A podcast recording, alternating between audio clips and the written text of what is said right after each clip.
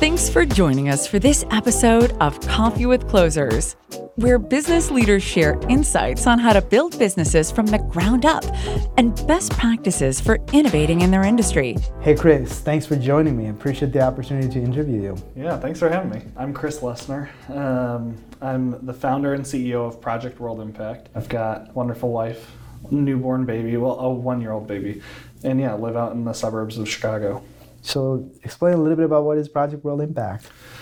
We've kind of got two parts to our company. One is a website where people find nonprofits by cause and location. So they can say, I wonder who's working with kids in Kenya, homeless people in Chicago, education in Chicago, whatever it is. Mm-hmm. And then we build those nonprofits we work with software. Mm-hmm. And then we have thousands of nonprofits that use our software to raise money. Um, and that's half of what we do. The other half of what we do is marketing, digital marketing for for profit companies. And it's everything from websites, apps, graphic design, um, search, social, all of that stuff. Mm-hmm. So, where did this nonprofit side of the idea came about? So, a while back I got connected to the head of a nonprofit and it was a very big nonprofit and he kind of got me thinking about what would it look like to use my marketing skills to help causes around the world mm-hmm. and uh, and it was an interesting concept because I hadn't really thought about how marketing could help people it was just how marketing could help people make a lot of money mm-hmm. but it wasn't really focused on all the needs out there and so when we started doing research into what do nonprofits need whether they're really small really big all of them said that they need the same three things, and it was more money, more volunteers, and more visibility. Mm-hmm. And so when we started getting into the nonprofit space, we realized it's really expensive to get those three things. And we thought we could come in, change the industry a little bit, use some marketing skills, and help them raise a ton of money. Mm-hmm. And then that was about six years ago. So obviously you've built this nonprofit uh, focused business, uh, yeah. uh, business and so many different tools around it. But you had a prior business before you got into this. So talk to us a little bit about how you started on this venture and what you've learned from building this new new business. Yeah, well, it's the learnings have been crazy. Mm-hmm. um, I was in college as a sophomore and helped start a marketing company with a couple other people, mm-hmm. um, and we had we had no money when we started, and when we were when I was a senior in school, we had 60 people working for us. We had three offices in Indiana. It was growing. Mm-hmm. Uh, it was growing like crazy, and I was still in school trying to figure this out. And then that's when I got connected with this nonprofit leader. And I just thought, okay, in that two year span, we grew so fast. Mm-hmm. Um, it was, we were able to do marketing for so many big brands. Uh, everyone from like Chipotle to Hyatt to, I mean, you name it, we worked with a lot of mm-hmm. large players, Fortune 500 companies. And the, the transition into PWI, I forget the actual term that people have told me, but it's almost like uh, first or first success could be a bad thing mm-hmm. because I just thought it would be so easy to start PWI. Mm-hmm. I mean, we built the first company in two years to be pretty significant, and then I thought, okay, in my spreadsheets when I was starting PWI on Excel, it was one of those things where I was just like, oh, this is going to be uh, in one year we're going to do this much we're going to help this many people and it just wasn't reality mm-hmm. you know we started and we realized wow soft it's different in a marketing service business you're you're paying by the hour and you're mm-hmm. paying people by the hour in a in a SaaS type or software type driven business these products are really expensive mm-hmm. where I thought a tool might cost 20 grand to build a tool that we could give to thousands of nonprofits, it was naive. You know, mm-hmm. it's like, oh, this is going to cost half a million dollars or a million dollars to build this one tool. And in the end, it could be very helpful, but it's mm-hmm. really expensive. And so we went through our first year of PWI. We initially, because uh, I had some money from the first company and I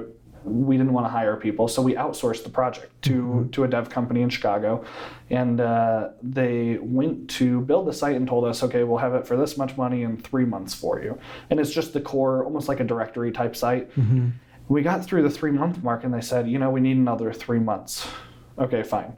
All these complications came up, so we're six months into this project, and they say oh, we need another three months and we need more money. Mm-hmm. And so we're like, oh gosh. So now we're nine months into this project and finally we're like, where is this? And and then we find out that the company's potentially going bankrupt, their lead hmm. developers hmm. left, and we're out money wow. that we have paid this company and they were stringing us along and it was a total mistake. And so we're like, oh no, we just lost a lot of money mm-hmm. and we have no product. So there was a, a waste of a year and we had hired uh, 40 people at that point wow. just to get nonprofits to know about PWI. Hmm. Uh, somewhere between 20 and 40 people de- depending but we'd hired these people to get nonprofits for us Mm. so we had the cost of we were telling nonprofits join our site join our site it's awesome we're going to launch now and then they get the email oh actually we need three more months and then we're going to launch Wow. but thanks for joining so we had all these customers that were pretty upset with us right Wow. Thousands of nonprofits by this point and we didn't even have a product. And so then we go into year two and we're like okay we definitely can't afford to hire internally. We need to find a big team who can do this. You know this is a big job. We have thousands of nonprofits now. After our first year we had three over 3000 nonprofits commit to work with us. Mm. and so we were like oh no we got to hire another company. So we go and hire this other company, uh, also based out of Chicago, and almost the exact same story. Oh my. It was going to be a four month project. They need another four months. At the 10 month mark, we end up parting ways. We have no That's two years lost. Two years lost. So we end up paying out the rest of this contract with this company saying, we'll just buy whatever you have. Give us the code you have, and we're going to have to build this internally. And they were telling us they'd outsourced it. We had found out at this point when we were like, why is this going bad? They had said they had out subcontracted it as well. So we were just buying code that we didn't even know what it did, didn't know what it looked like. So we ended up paying out the contract. We get the code, and it was like you wouldn't even believe how bad it was. None of it was usable. Hmm. And so then we we have two years totally lost. And so to put it in perspective, the first company in two years from the outside, I mean, it looked like we had made it. You mm-hmm. know, I'm going to senior year of school. We have a big company. We have a lot of people. It's booming, three offices. I'm two years into this other venture. We've spent tons of money. We do have a lot of people, but it is Not making the it's going terrible. Yeah. so that process was was just a crazy process. So I think the the difficulty in PWI has been so much more difficult, and we ended up, long story short, ended up bringing it all internally, realizing, hey, if we outsource this again.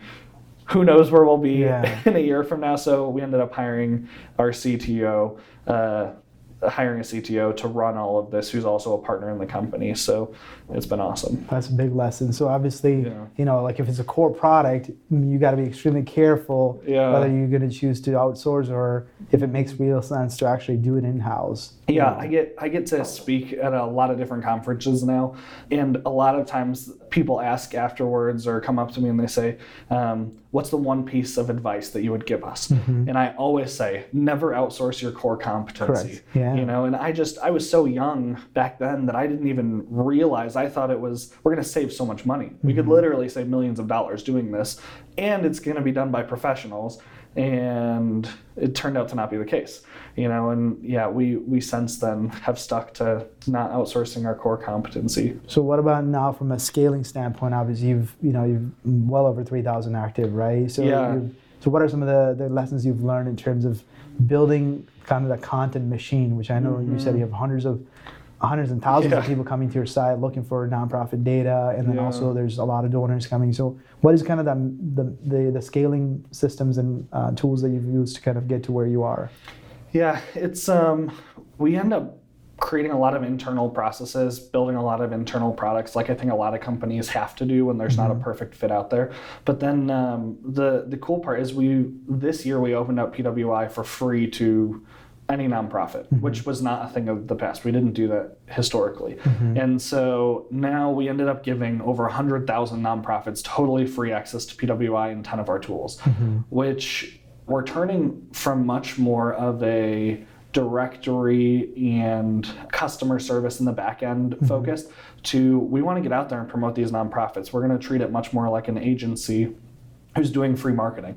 You know, and with the with the amount of scale that we're getting on traffic, you can imagine how much money flows through the site through the products. Last year if mm-hmm. you combine the revenues of all of our nonprofits it's multiple billions of dollars of nonprofits you know? So mm-hmm. there's a lot of money that these nonprofits are dealing with and and on scale uh, now that we've opened it up to 100000 nonprofits that number is shooting through the roof hopefully. So mm-hmm. yeah it's been, it's an interesting process So obviously, you know, you're you're building, you know, you're scaling fast right now. You've you know hundreds and thousands of uh, nonprofits joining, and you're also having to to scale the organization as a whole uh, to make sure that you're supporting that growth. So what systems and process do you have in place to make sure you have a very strong foundation and a good team to to, to go go that route? Yeah, one of the one of the things that we've had to work on is structuring our team so that people clearly know what departments they are responsible for, and then also measuring success. So it's really easy on the marketing side of our business to to measure success with our clients. And for nonprofits, they're measuring did we make money or not. Mm-hmm. You know, internally, we don't do or had not previously done a great job of measuring what does success look like. Mm-hmm. Um, and so we've brought in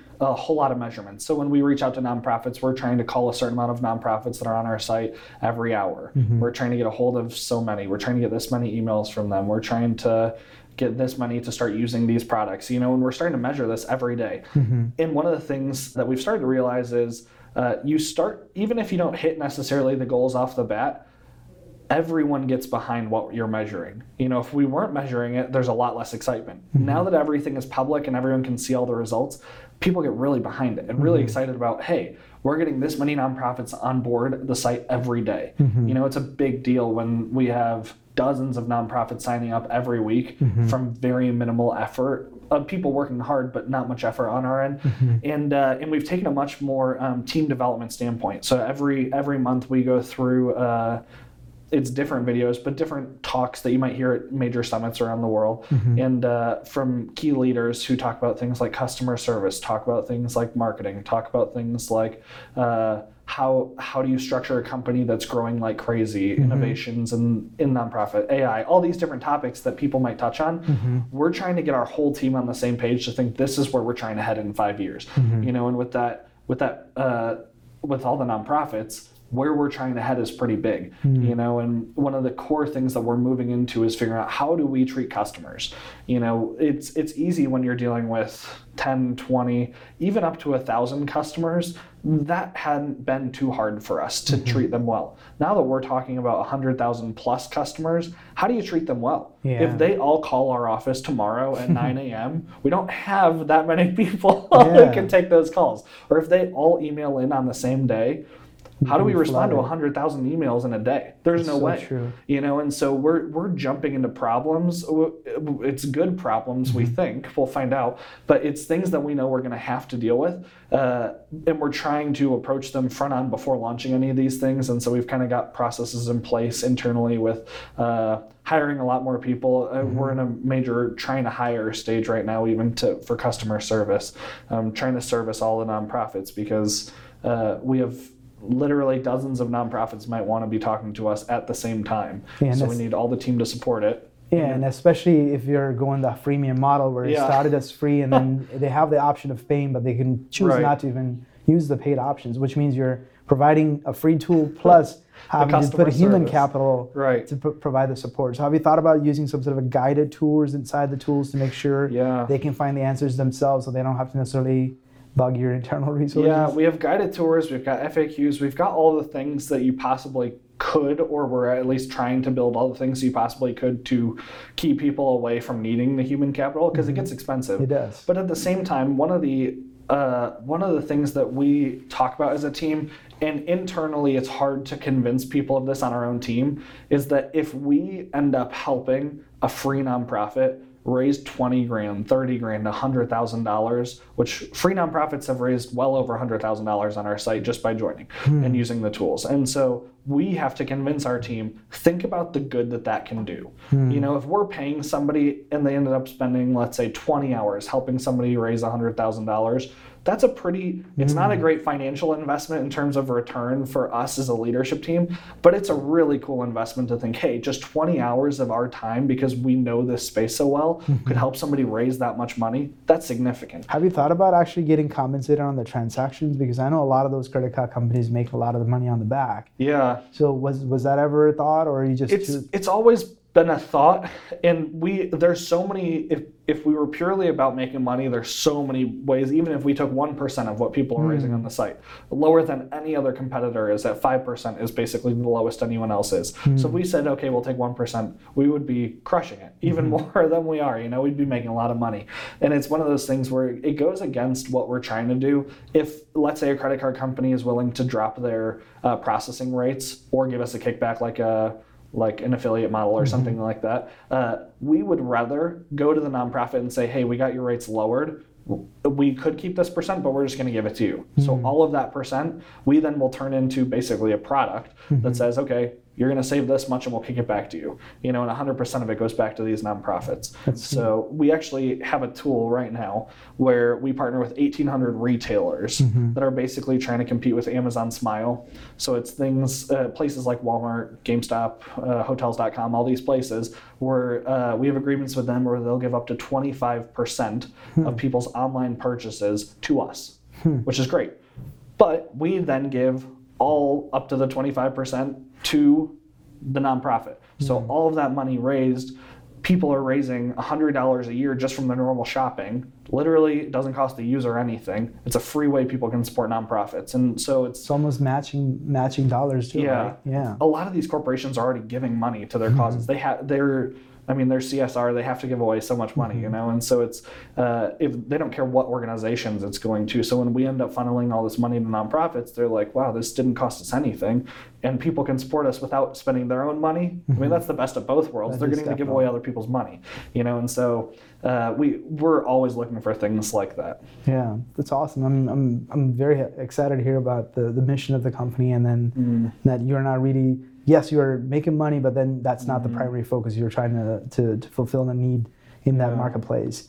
So talk to me about from an entrepreneurial side. Obviously, you've you know you've built one company and you're doing this. What are some of the lessons as an entrepreneur that you're doing, like time management, productivity, you know, hmm. building up a team and being that leader?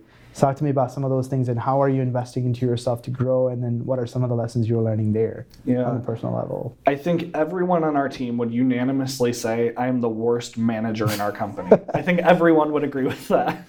and if they don't, I'd be surprised. But I am not a great people manager. I still have so much to learn. But uh, the things that I I think I do excel at is I have a high capacity to want to learn. Mm-hmm. So even um, the I, I, do a lot of reading. I try and read at least a book every single week. Mm. And so I'm on audiobook constantly when I'm in the car, driving to meetings, whatever, I'm listening to audiobooks.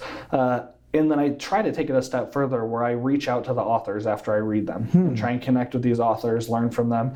The the amount of uh, crazy connections of people who have responded to me or set me up with different uh, people has been hmm. unbelievable. Um, so that that is really cool but also part of the journey everyone always told me when i started pwi even though i was bringing in a lot of money uh, everyone said you will need three times more than what you think and whatever you think is three times more, double it. Mm. And I said, you people are crazy. Like, look at we. The first company was so easy, and it's just, the difference between a service business and a software business and capital needed is insane. It is. And uh, and what what we started to realize is the funding needed was just so much more than we thought. Our timelines were so unrealistic. When we thought, hey, we're going to have these, tw- like the 20 products we have now, six years into the company, mm-hmm. legitimately, I probably thought we would have those in the first like three months of our existence. Hmm. And, and I wouldn't say I was a, I was dumb either. I was just inexperienced and didn't know what I didn't know. Mm-hmm. You know, I just thought it would be so much faster. And so the, uh, the other things is, I mean, finding great mentors.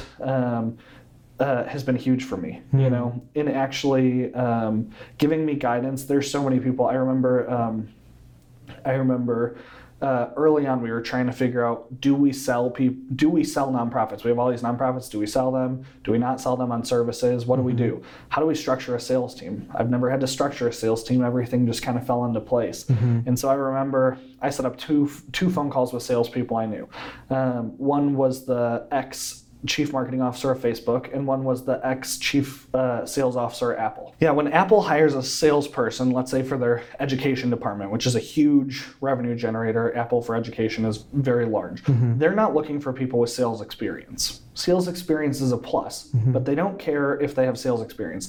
They want people who used to be the customer. Mm. So they're looking for past and ex teachers to now hop into a sales role because they know what it was like to be in the classroom. Mm. So they can talk better to the customer, they can talk better to experiences, they know what the product needs to develop into. A lot of their developers they hire the same way where it's we want you to have experience using a product that's a competitor of ours. Mm. So when we actually get into talking to nonprofits, uh, selling nonprofits anything. Um, we even put job descriptions out saying looking for executive directors of nonprofits. You know, people who have run nonprofits because they know the pain of what it's like to run a nonprofit. They know how behind technology wise they are. They know what people are dealing with mentally. Mm-hmm. To then come in and say, okay, now be our salesperson. You know, this is not a hard sell. If you sell 50 nonprofits to get on for free or 50 paid, you are equally as successful. We're not judging our team based on revenue necessarily. We're judging them based on quantity of nonprofits we can connect with, hmm. which also takes away the pressure of we need to raise money.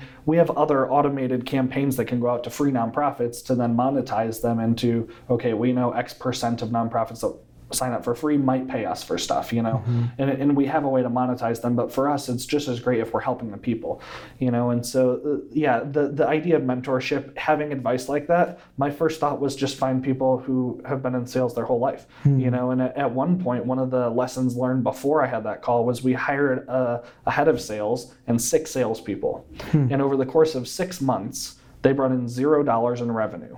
So we were paying them, and there was it was some commission based, but it was also like they had to like mm-hmm. live for six months, so we had to pay them.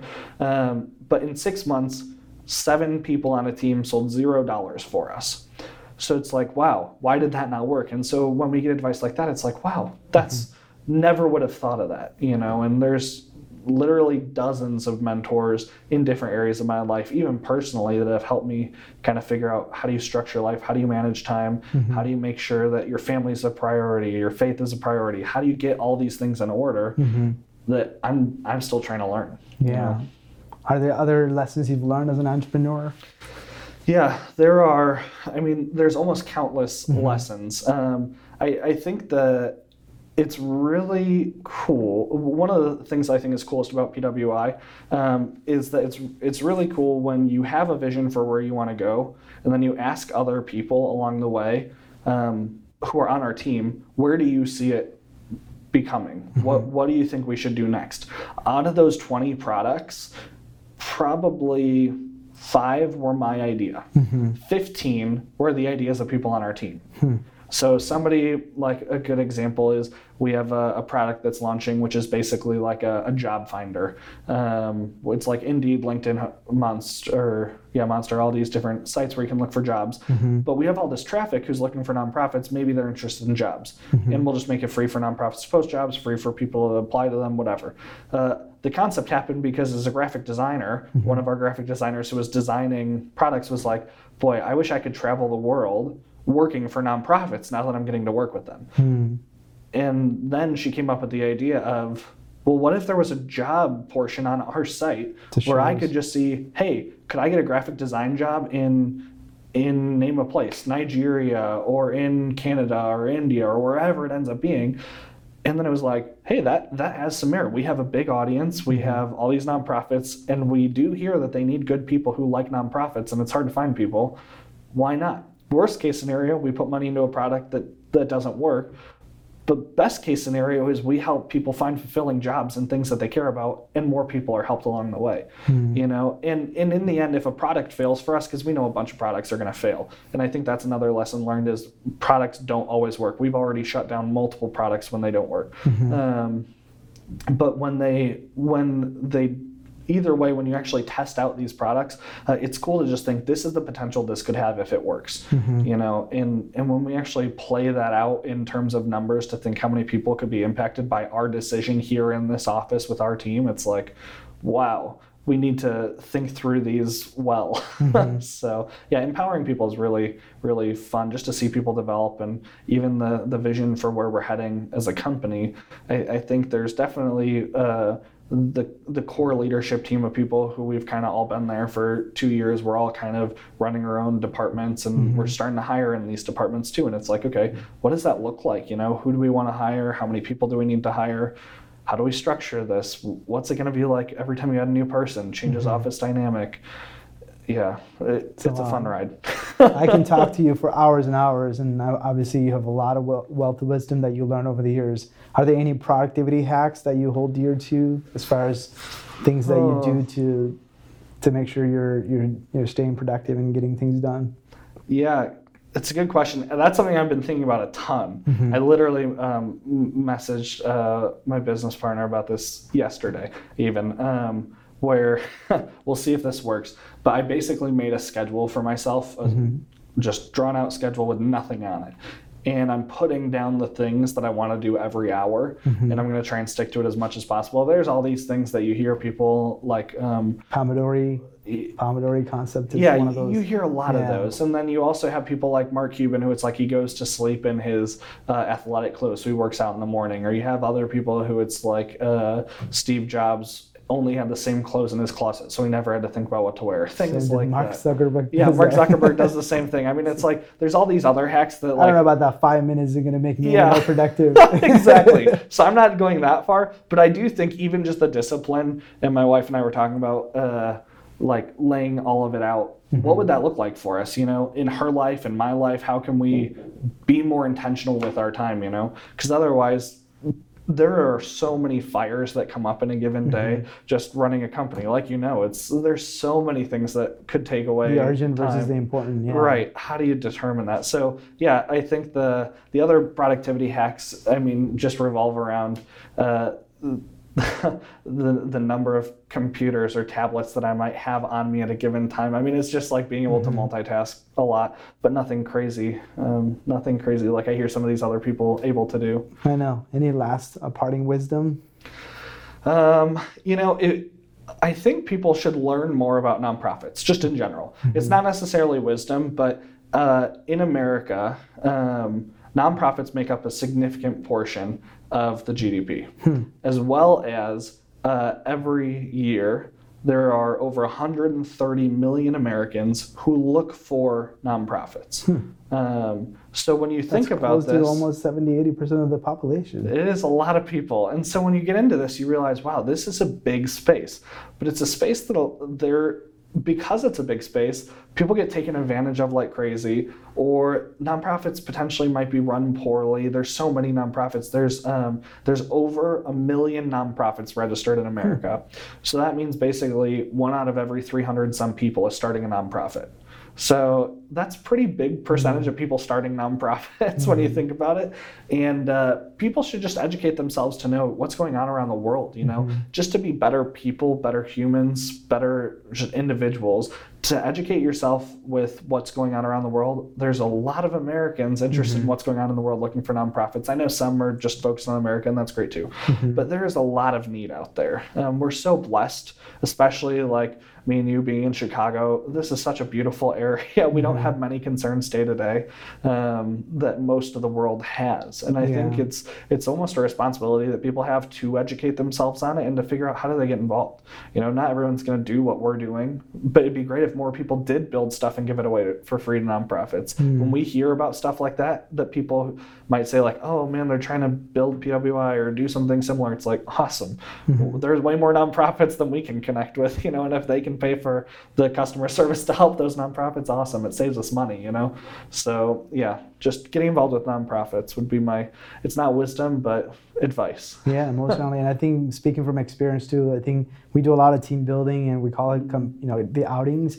But the most rewarding outings we have ever had is something where we went to serve community, Mm-hmm. like you know, soup kitchen or like some of those, you know, missions that has like a good cause behind it, right? And then we walked away feeling much more blessed and count our blessings one more time. And I think that's a good good wisdom there. Right. Yeah, appreciate you joining Yeah. me. Thanks thank you so so much. much. Yeah, Appreciate it. yeah. This episode of Coffee with Closers is brought to you by One IMS, a leading digital marketing agency helping businesses win new customers. To request a free marketing ROI audit, please visit oneims.com. If you enjoyed this video, please share it. To make sure you never miss an episode, please subscribe.